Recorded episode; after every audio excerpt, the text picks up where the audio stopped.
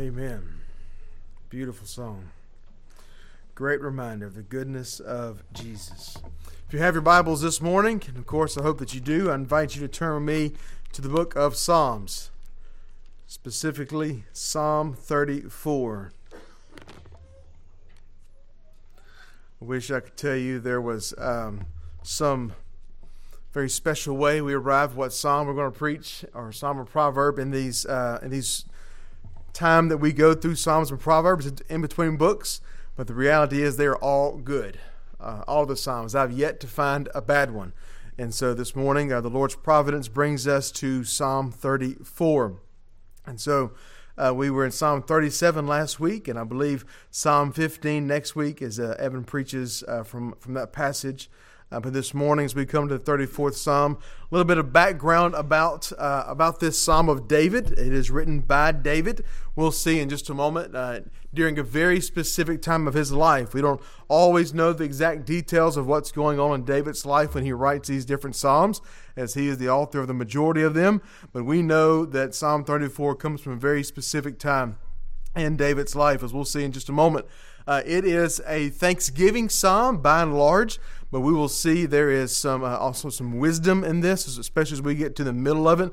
But uh, it is considered mainly a Thanksgiving psalm, as we said last week. There are many different types of psalms, and this one is uh, Thanksgiving primarily with a dash of wisdom, uh, as we'll get to. I told you last week that there are very few acrostic psalms, and we just so happen to cover two of the eight. There are eight acrostic psalms in the book of Psalms. Uh, this is also an acrostic, and so uh, all of the Hebrew alphabet is uh, is found in order here in Psalm 34, and so it helps if you remember. It helps memory, helps the people who were listening to and receiving the psalm to be able to to to commit it to memory, to know it, to be able to recall it, because as we're going to see, it is a beautiful and rich psalm one that would be uh, wonderful for even for us to remember, especially for us to remember.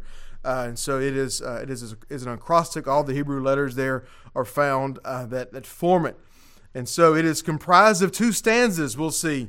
Uh, from verses 1 through 7 is the first stanza. Uh, that first part, these first seven verses, are a personal testimony of David. He is specifically looking back on his life in this particular moment. Um, and then from 8 through verse 22 is a second stanza in which he uh, we see a shift even in the person in which it's written um, to he is specifically speaking to the people of God as we'll see. And so that first part he's rehearsing uh, his distress and his deliverance if you will uh, and articulating his advice uh, as he is following and trusting the Lord. And the second part where he is talking to the people of God. Now, let's get to kind of this background. If you will, turn with me to the book of First Samuel. Several books back to your left. First Samuel chapter 21. We see a lot of the life of David and Samuel. And if you remember much of the life of David, David is constantly on the run. He is running from Saul, if you remember. We see a lot of uh, a lot of David's life, a lot of I think for several years he was fleeing from Saul. Saul was obviously jealous of David uh, and his king, or that he would be king, and Saul being the first king of Israel. A lot of jealousy there, a lot of different reasons that, that Saul uh, pursued David, but indeed he pursued him. And this is one of those moments where he is pursuing David. And so we're just going to read these first few verses, uh, or these verses 10 uh, through the end of the chapter there, 10 through 15, to kind of give us a backdrop of what's happening. And so 1 Samuel 21, verse 10 And David rose and fled that day from Saul and went to uh, Achish, the king of Gath. And the servants of Achish said to him, Is not this David the king of the land? Did they not sing to one another of him in dances? Saul has struck down his thousands and David his ten thousands, a common song we see in David's life. And David took these words to heart and was much afraid of Achish the king of Gath. So he changed his behavior before them and pretended to be insane in their hands and made marks on the doors of the gate and let his spittle run down his beard. Just want you to catch that scene for a moment in your head. He is on the run. He ends up in this place uh, in Gath, and they say, "Oh, isn't this uh, king? Isn't this the guy that Saul is going after, and this kingship, and whom we should be afraid of? And he's done all these great things." So he hears this, and he's full of fear, and he does all of these things. He acts crazy. And then Achish said to his servant, Behold, you see the man is mad. Why then have you brought him to me? Do I lack madmen that you have brought me this fellow to behave as a madman in my presence? Shall this fellow come into my house? And so here is this backdrop that David is on the run from Saul and he finds himself in this place that he is in desperate need of refuge and protection, or else he would be killed. He would be greatly harmed uh, in this Philistine city of Gath. And so, fearing for his life, he pretended to be insane to avoid being recognized and captured. And eventually, as we know, because he lived to write this psalm and become the king of Israel, he escaped and found safety. And so, this is where we find David. This is the, the source, this is the backdrop of how he is writing this psalm as he has evaded death, as he evaded this, this hostility city of Gath and these men wanting to kill him. Also, this Psalm, Psalm 34, is cited a couple times in the New Testament. And we see specifically, let's just turn there real quick because I don't think we'll turn there later on. If you go to 1 Peter chapter 2, I believe it is, in 1 Peter chapter 2 that we walked through several years ago, in 1 Peter 2 3. We'll just read the first few verses. So put away malice and all deceit and hypocrisy and envy and slander. Likewise, newborn like newborn infants long for the pure spiritual milk that by it you may grow up into salvation the call of the believer to grow in salvation. If indeed you have tasted that the lord is good. And so peter is looking back to psalm 34 as this invitation that we're going to see from david to taste and see that the lord is good. And so we see the believers are those who have tasted and seen that the lord is good. And if you go to 1 peter 3 uh, 10 through 12. Peter uh, calls back a whole section, three verses there from uh, Psalm 34. And then we even see uh, this, uh, this prophecy of Jesus uh, that we'll see at the end of 34 that we see cited in John 19 or reference in John 19 36. So this is an important psalm. There's a lot going on, there's a lot happening here. It is a beautiful song of David. And so now let us, uh, let us read uh, in its entirety these 22 verses and then see what the Lord has for us. So, Psalm 34, verse 1. I will bless the Lord at all times. His praise shall continually be in my mouth. My soul makes it makes its boast in the Lord. Let the humble hear and be glad. Oh, magnify the Lord with me and let us exalt his name together. I sought the Lord and he answered me and delivered me from all my fears. Those who look to him are radiant, and their faces shall never be ashamed. This poor man cried, and the Lord heard him and saved him out of his troubles. The angel of the Lord encamps around those who fear him and delivers them. Oh, taste and see that the Lord is good. Blessed is the man who takes refuge in him. Oh, fear the Lord, you his saints, for those who fear him have no lack. The young lion suffers want and hunger, but those who seek the Lord lack no good thing. Come, O children, listen to me. I will teach you the fear of the Lord. What man is there who desires life and loves many days that he may see good? Keep your tongue from evil and your lips from speaking deceit. Turn away from evil and do good. Seek peace and pursue it.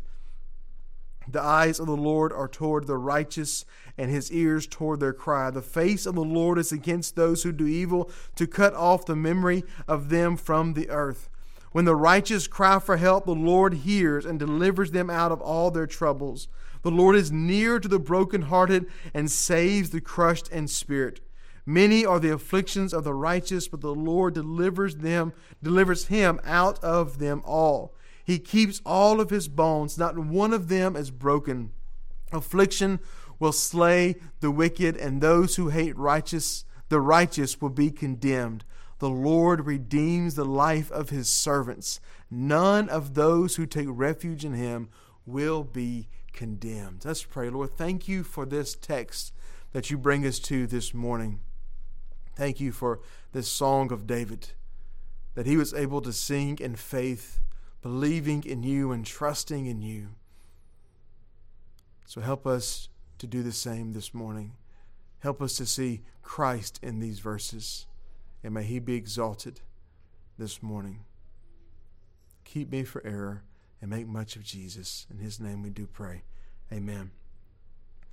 So, in this psalm of thanksgiving and with a dash of wisdom, the Spirit of David calls us to three things in this psalm. The first of which is David invites us to magnify the Lord. He invites us to magnify the Lord. So you go back there to those first three verses. He says, I will bless the Lord at all times. His praise will continually be in my mouth. My soul makes its boast in the Lord. Let him humble let the humble hear and be glad. And he says in verse 3 Oh, magnify the Lord with me, and let us exalt his name together. And so David invites us to magnify, to praise the Lord, to make much of God. This is the invitation from David. We see this echoed even in Ephesians 5:19, where we are commanded by Paul through the Holy Spirit to address one another in psalms and hymns and spiritual songs, singing and making melody to the Lord with your heart. It is an invitation to sing together, to praise the Lord together, to, to magnify God together. So we see this from David. We see this in other parts of Scripture, this command to magnify the Lord together. Go with me to First Thessalonians, if you will. First Thessalonians chapter 5. A couple verses here in First Thessalonians 5. We'll uh, pick up in verse 16 where Paul says to the, the church at Thessalonica, Rejoice always, Pray without ceasing and give thanks in all circumstances, for this is the will of God in Christ Jesus for you. And so we have a very clear reminder here of what God's will is for us to do these things to rejoice always, pray without ceasing, and to give thanks in all circumstances. And so David is inviting us to do that very thing to praise the Lord, to magnify his name. He's inviting us in to that. And so he says, I will bless the Lord at all times. And we too can bless the Lord at all times. What does bless mean? Here's a definition that I found helpful. To bless the Lord means to acknowledge his greatness, goodness, and worthiness of praise. It is an act of honoring and exalting God, recognizing his attributes and works, and expressing gratitude and devotion to him. By declaring his intention to bless the Lord at all times, David is committing himself to a continual attitude of worship and praise regardless of his circumstances. So that he is not circumstantially praising the Lord, but as we saw in 1 Samuel 21, in the midst of a very difficult time, in the midst of a, a very difficult time, he is praising the Lord and he's inviting us to do so with him. He is blessing God. And we bless the Lord by what we do, by what we say, and even what we think. Our words, our actions, and our thoughts. We go back to 1 Thessalonians 5 16 and 18. We bless the Lord through prayer and thanksgiving of our words, that they should be rejoicing and full of praise. And so, how did David praise the Lord? He praised him with his words, he praised him with song. He praised him with shouting at times. He praised the Lord with his words, and we too can bless the Lord at all times by what we say. We can also praise the Lord and do praise the Lord by our actions. We see this echoed in Matthew 5 16, where he says, Let your light shine before others so that they may see your good works and give glory to your God and Father who is in heaven. So, our, not just our words a blessing to the Lord, and it's how we bless God at all times, but even our actions and what we do. And so we see this call to, to, to good works we see this call even as David's going to remind us later on in Psalm to do good. Now we know we can't do good on our own. We know that we must we must have the Holy Spirit who dwells inside of us, who even makes us able to do good. But this is how we bless the Lord is through our words, through our actions, and even through our thoughts. And you say, "Uh-oh, I was okay at words and actions because I can play the part. I can say the right things when people are around, and I can do the right things when I know that folks see me. But my thoughts, that is my place. But Proverbs 23 7 in the King James says it well says, As a man thinks in his heart, so he is. Our thoughts are also a way in which we bless the Lord. It's not just what we say, it's not just what we do, but it's in what we think. In every aspect of our being, we should be blessing and praising and magnifying the Lord whenever it is convenient. No, it's not what it says. At all times, we should be doing these things. We should be blessing the Lord in our words, actions, and thoughts at all times. Our words, deeds, and thoughts should be a collective praise to the Lord. They should all be aligned. There should not be a discrepancy in those three things and what we say and how we live and what we think, those should all be aligned for the purpose of growing in the Lord and blessing Him and praising His name, and that others might see it, that they too might be invited into blessing the Lord in what we say, do, and think. But David here is not just magnifying the Lord on his throne, he is doing it on the run, as we said earlier. He is being chased he is being hunted. He is being targeted. And not just by Saul, but by others, as we see in Gath here. There is a target on his head that so many are looking for him and want his destruction. David has endured much suffering and many trials, yet he blesses the Lord at all times, there in verse 1. At all times we see in the New Testament continually. So there is not a season of blessing the Lord. There is not a day in which we bless the Lord. There is not a period of our life in which we bless the Lord. If we are His, then we are to at all times bless the Lord and magnify His name. And even to boast in the Lord, as we see in verse 2, it says, My soul makes its boast in the Lord.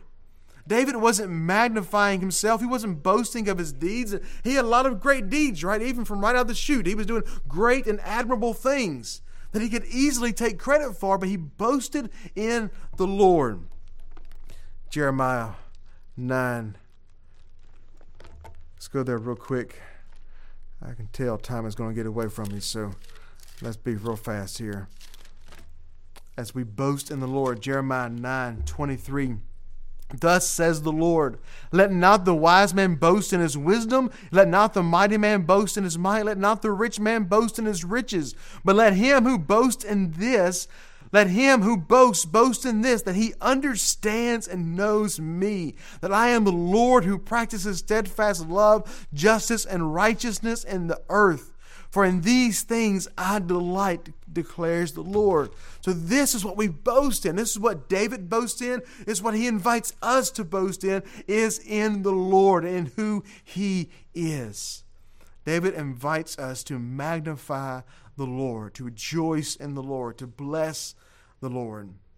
But secondly, David implores us to taste and see that the Lord is good. Not only does David invite us to magnify the Lord, David implores us to taste and see that the Lord is good.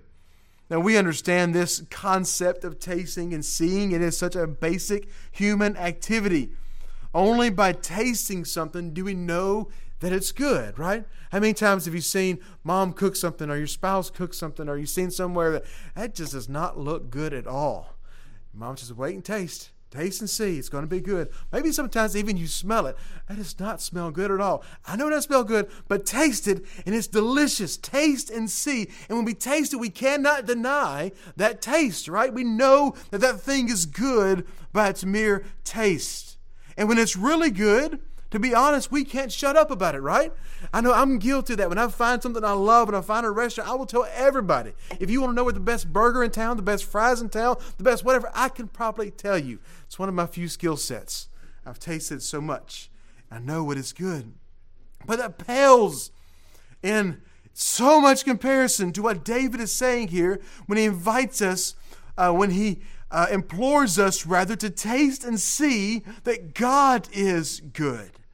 David had experienced God's goodness, and thus he desires us to have that same experience. Pick up back in verse 4. He says, I sought the Lord, and he answered me. He delivered me from all of my fears. Those who look to him are radiant, and their faces shall never be ashamed. This poor man cried, and the Lord heard him and saved him out of all of his troubles. And the angel of the Lord encamps around those who fear him and delivers them. Oh, David says, taste and see that the Lord is good. Blessed is the man who takes refuge in him. David had experienced God's goodness. And he is inviting, he is imploring, he is urging, he is calling those who look to him to taste, to taste and see that God is good. He is inviting all who would read this and all who would hear it to taste and see that indeed the Lord is good. And how was God so good to David? In a number of ways, God was good, just to name a few. We see there in verse 4 where he sought the Lord and he answered me and he delivered me from all my fears. Now it's important to note here this is not necessarily referring to the actual fears that he had, to the actual instances that he was referring to. Because God didn't deliver David from everything. He didn't deliver, he didn't take him out of every situation that was harmful to him. He didn't take him out of every situation that he might have feared. It was not the object of his fears, but the dread of those fears that the Lord saved him and delivered him from. We see this so much in Psalm 23. The Lord is my shepherd, I shall not want. He makes me to, to, to lie down. As we see this, this calming nature, this comforting nature of the Lord. It's not that He saves us from all these situations, but He does deliver us from being uh, overwhelmed by our fears because we can look to and trust Him. David was delivered from his fears. Christians will face struggles. We will face adversity, sickness, pain, loss, and even death. Yet Christ walks us through every one of these moments. Secondly, he not only delivered him from his fears, but the Lord, uh, we see in verse 5, as we look to him, we are radiant. It says, Those who look to him are radiant, and their faces shall never be ashamed. So he doesn't just deliver him from his fears, he delivers him from shame. Those who look to him are radiant, and their faces will never be the same. That as believers, we should look like David. We should look as those who are full of joy and peace. I love what someone said about radiance. It says, radiant is a word found again in Isaiah, where it describes a mother's face lighting up at the sight of her children long given up for lost. Can you imagine that? What a mother's face would look like if she found her child who had been presumed lost. That is radiance. Using other terms, we see in Exodus, it tells of Moses' face shining as he came down from the mountain. And again in Corinthians, relates to a Christian's growing in likeness to his Lord. In other words, radiance is delight, but also glory, a transformation of the whole person. When you have looked to the Lord and you have the joy of the Lord inside of you, it should be evident. That doesn't mean you have to walk around with a goofy grin all the time although it may be, maybe you. Why you got such a goofy grin? Because God is good. Taste and see that He is good. But if Christ is in you, He should be on your face. It should be evident that the Lord is in you, that you are His and He is yours. We should be a joyful people. We should be a radiant people because Christ is in us. So not only did God deliver David from his fears and deliver him from his shame. But we also see in verse 6 and 7 says, This poor man cried, and the Lord heard him and saved him out of all of his troubles. So he saves him from his troubles. The angel of the Lord encamps around those who fear him and delivers them. And the Lord, just as he saved David from his troubles, he can save us from our troubles as well. Now, we're not promised to be free from troubles in this life as believers. Quite the opposite. And we say often, remind, remind each other what Jesus promised his disciples that in this world you might have troubles. He says, No, in this world you will have troubles. We should not be surprised as believers when we have troubles, we have difficulties, when we find the enemy against us. Because Jesus promised it would happen in this world. You will have troubles, but Jesus says, take heart because he has overcome the world. So, yes, there will be things that don't go according to our great plan. There will be things that, that, do, that do not seem to be good in our opinion, in our estimation. But indeed, it is good because of who the Lord is.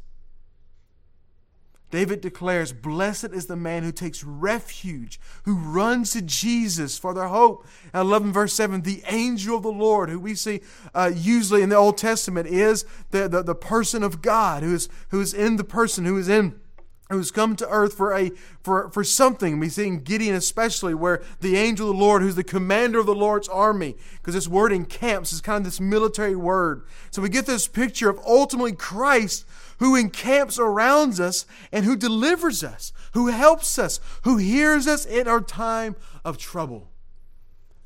This is our Christ. David implores us to taste and see that the Lord is good. He invites us to magnify the Lord. And thirdly, David instructs us to fear the Lord.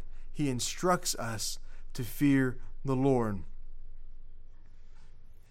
Because not only does it say, Oh, taste and see the Lord is good, and blessed is the man who takes refuge in him. And then in verse 9 it says, Oh, fear the Lord, you his saints, for those who fear him have no lack. The young lions suffer and want and hunger, but those who seek the Lord lack no good thing. Come, O children, listen to me, and I will teach you the fear of the Lord.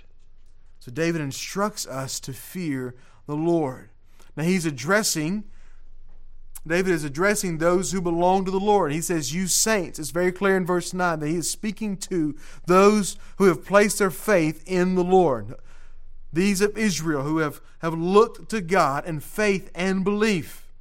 Just as he's talking to us today, those who have placed their faith, their hope, and their trust in the person of Christ.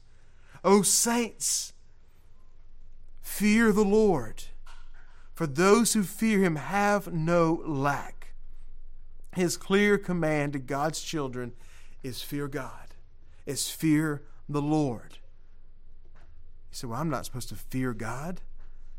Jesus said, I'll tell you who to fear. Don't worry about the one who can kill and destroy the body, but fear the one who can destroy the soul. Now we know as believers that we don't have a fear of dread over the Lord because He is ours and we are His. So we're going to see that David gives some clear instruction to how we are to fear the Lord. He starts with why we fear the Lord. Because God loves His people and always works for their good. He says, Oh, fear the Lord, you His saints. We are His. We even see that in that simple address. We are His. For those who fear him have no lack. And he gives this comparison The young lions suffer want and hunger, but those who seek the Lord lack no good things. So he compares. Now, I may offend somebody, so don't even forgive me. I just may offend you. He cares about his people more than he does animals. And it's just very clear that the young lions, they're going to suffer. They're going to be hungry. And they're going to want, they're going to lack all kind of things. But those who are his, those who seek the Lord, lack no good thing. There is no one, there is no thing that the Lord cares for more than his people. He cares for us. We are his. It says we are his portion in Scripture. As we treasure the Lord, we are His portion. He loves us and He cares for us. This is the why of everything we do as believers. It's because He loves us and He loved us first and He loved us most.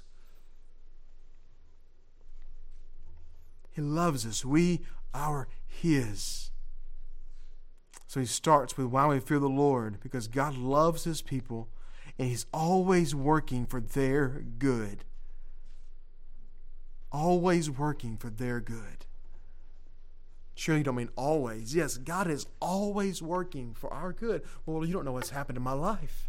You don't know the difficulties that I've in, in, endured. You don't know the heartache and the hardship. You don't know the pain that I've suffered. Surely those things aren't good. Surely He's usually working for our good. But no, He's always working for our good. You can see what the psalmist says those who fear Him have no lack, no lack. Not a little lack, not some lack, no lack. Those who seek the Lord lack no good thing. And this is reinforced in one of my probably all time favorite verses that we say more than probably any verse here Romans eight twenty eight. For all things, all things work together for the good for those who love and trust the Lord, who are called according to his purposes. Now, it doesn't mean that all things are good. Because sin exists. We live in a broken world. And there are things that happen to us that are not good. And that we mourn over the brokenness of this world. We mourn over hurt and devastation and troubles and trials. Those things in themselves are not good, but God is working them for our good. And because He makes them good, then it ultimately is good. And that's a hard thing to, to believe if you haven't experienced it until you walk through that pain, you walk through that suffering. And on the other end, you're able to say that God is good. Maybe we won't even always understand how good comes from it, but if we believe God's word, He is working all of these things for our good, and there is nothing that we lack. Nothing that, well, preacher, I'm sorry to tell you, I lack some things in my life. There are some things that I need, and I don't have them. Well, what Scripture tells us, what the psalmist says, is that there will be no lack. So if you don't have it right now, it's not good for you right now. Because God is always working. He is concerned for two things for His glory and our good. Yet we at times forget that truth. Or we don't feel that way primarily because of what we believe what good is. So we must trust the Lord that He is always at work for His glory and for our good, and that He is working all things for our good, and that we lack no good thing. And that if we fear Him, we will have no lack.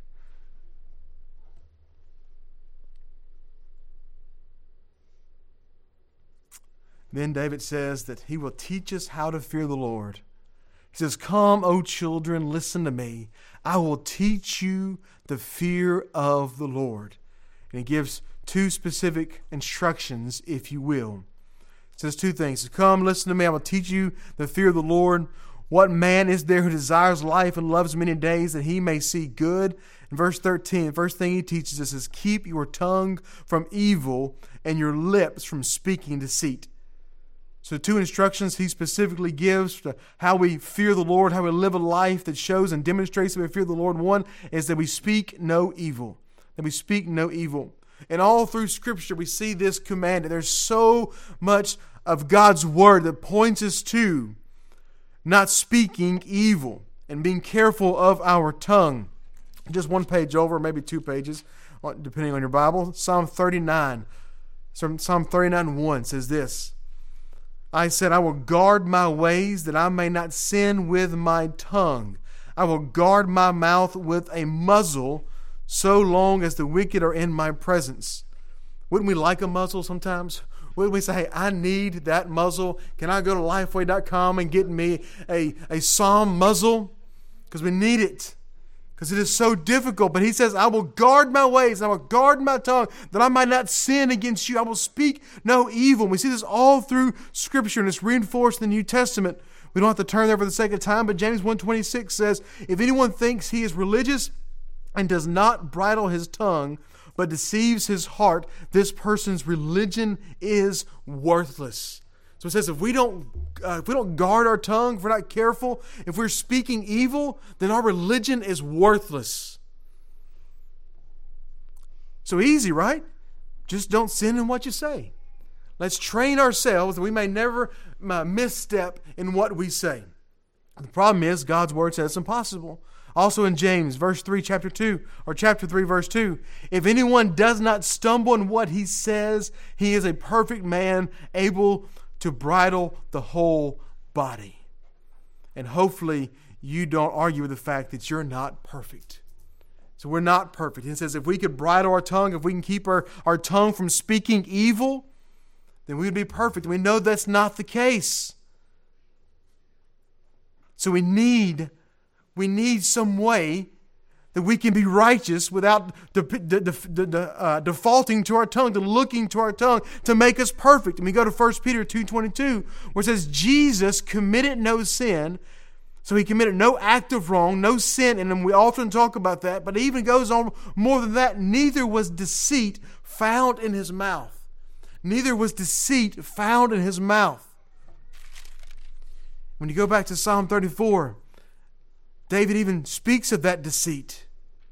He says, What man is there desires life and loves many days? He may be good. Keep your tongue from evil and your lips from speaking deceit. It is impossible for us to do that on our own. We need the power of God in our life to even fear the Lord. To even fear God, we need God in our life. It is Him who acts and works in us to do these things. So, as believers, we will desire to speak no evil as we desire to fear the Lord and walk in Him and grow in Him. But ultimately, we need Christ to empower us to do that. Because only Christ is perfect. Only Christ has committed no sin and has never stumbled in his speech.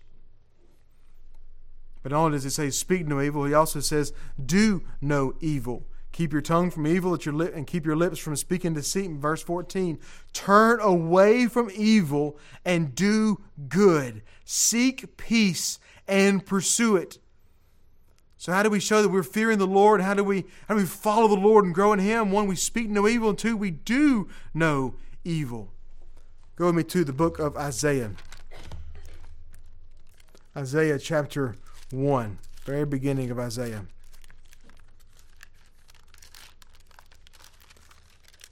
Isaiah 1, verse 16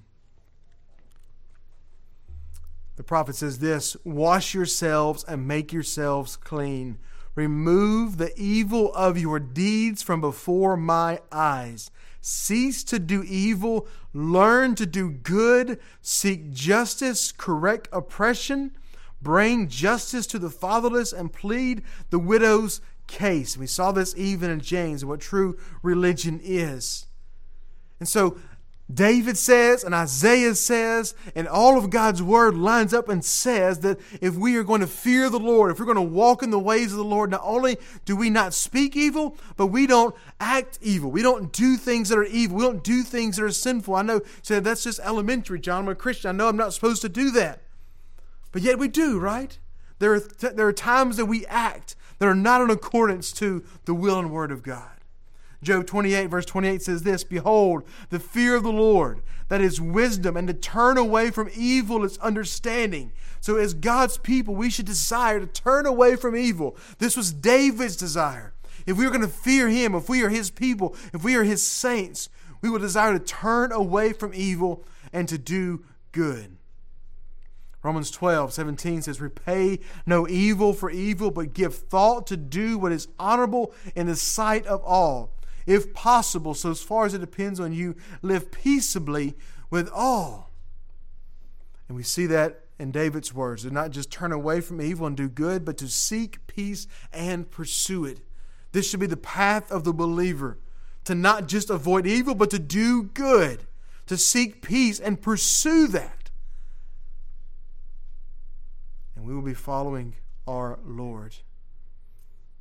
But there is a problem. Let's just turn to Romans real quick. Romans chapter 3. Just as we can't simply not speak evil, we can't just simply not act evil on our own accord.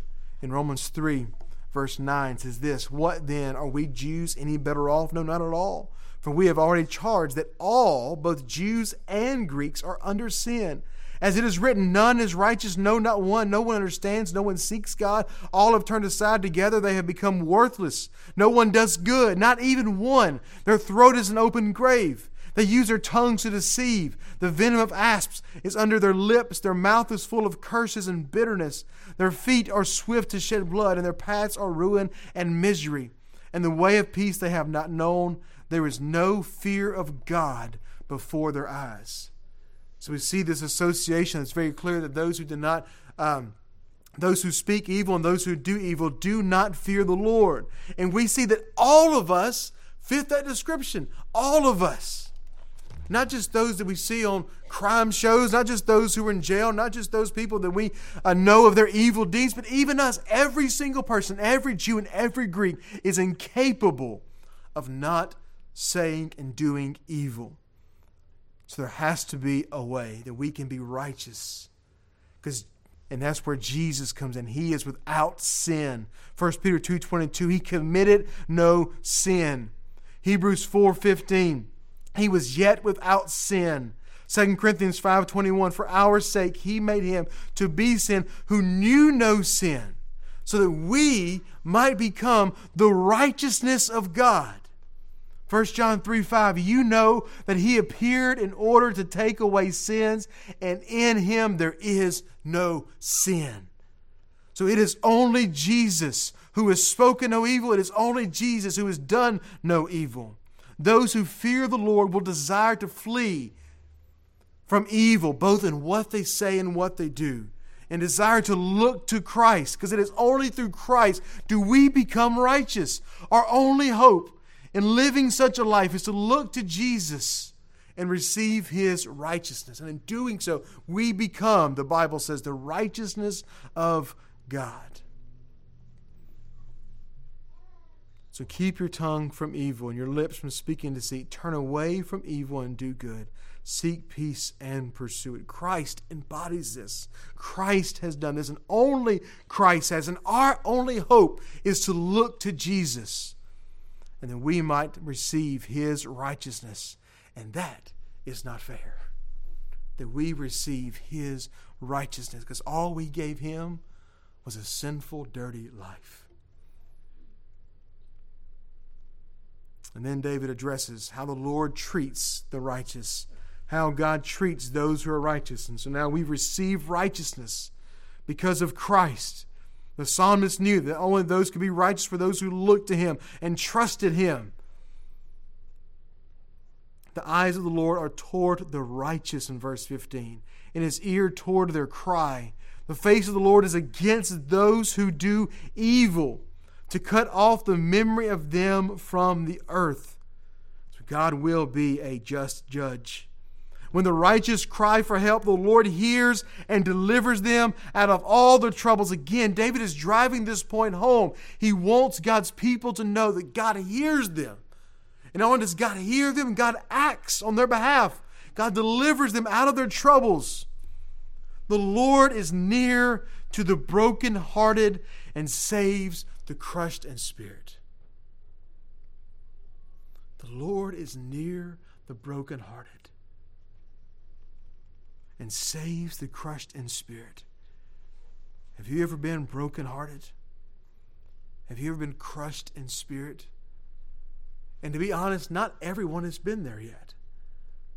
Not everyone has, has felt the weight of this, felt the weight of having their spirit crushed, and know what it's like to be broken hearted. But the Lord does, and the Lord draws near to us because he loves us. Many are the afflictions of the righteous, but the Lord delivers them out of most of them. No, out of them all. And here's the prophecy that ultimately Christ will fulfill. He keeps all of his bones, and not one of them is broken. And we see in John's gospel where Christ is being crucified and in that day, if you were crucified, it was a common practice that your legs would be broken for the crucifixion to, to end. But it says in John's gospel that they did not break the bones. No bones of Christ was broken because he is the righteous one. He fulfilled every single prophecy that was said about him from the Old Testament, every single one, even this one in Psalm 34, verse 20, that not a single one of his bones would be broken. Affliction will slay the wicked, and those who hate the righteous will be condemned. David knew what it was like to have enemies. He had no shortage of enemies.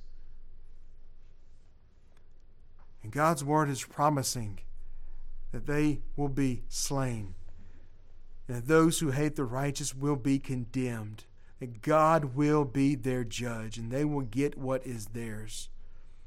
The Lord redeems the life of his servants.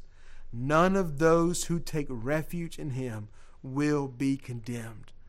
So, in this psalm of thanksgiving that has this testimony of David, is pointing us over and over from the very beginning to the very end that those who take refuge in Him, those who look to the Lord, those who trust in Him will not be betrayed. They will not be condemned. They will not be found guilty because the Lord will save.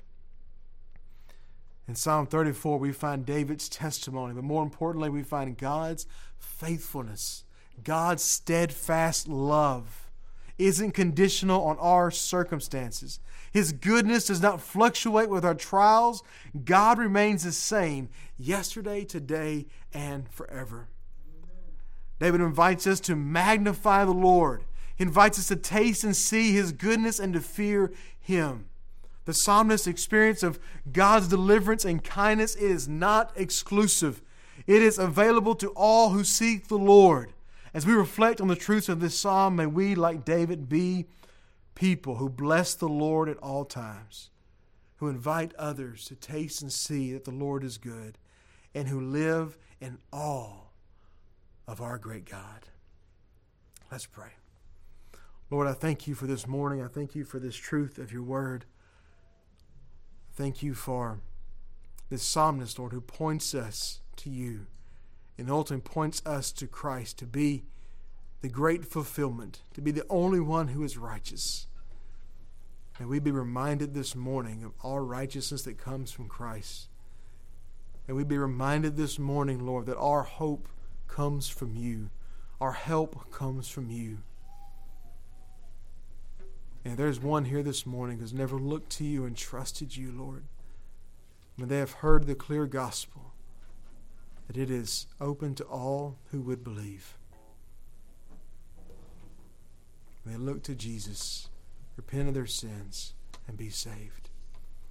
As we continue to sing, Lord, as we come to the communion table, as we have a chance to give, and all of these things, Lord, I pray that we do so because of Christ, because of how much He loved us and loves us and will love us for eternity. In his precious and powerful name we do pray. Amen.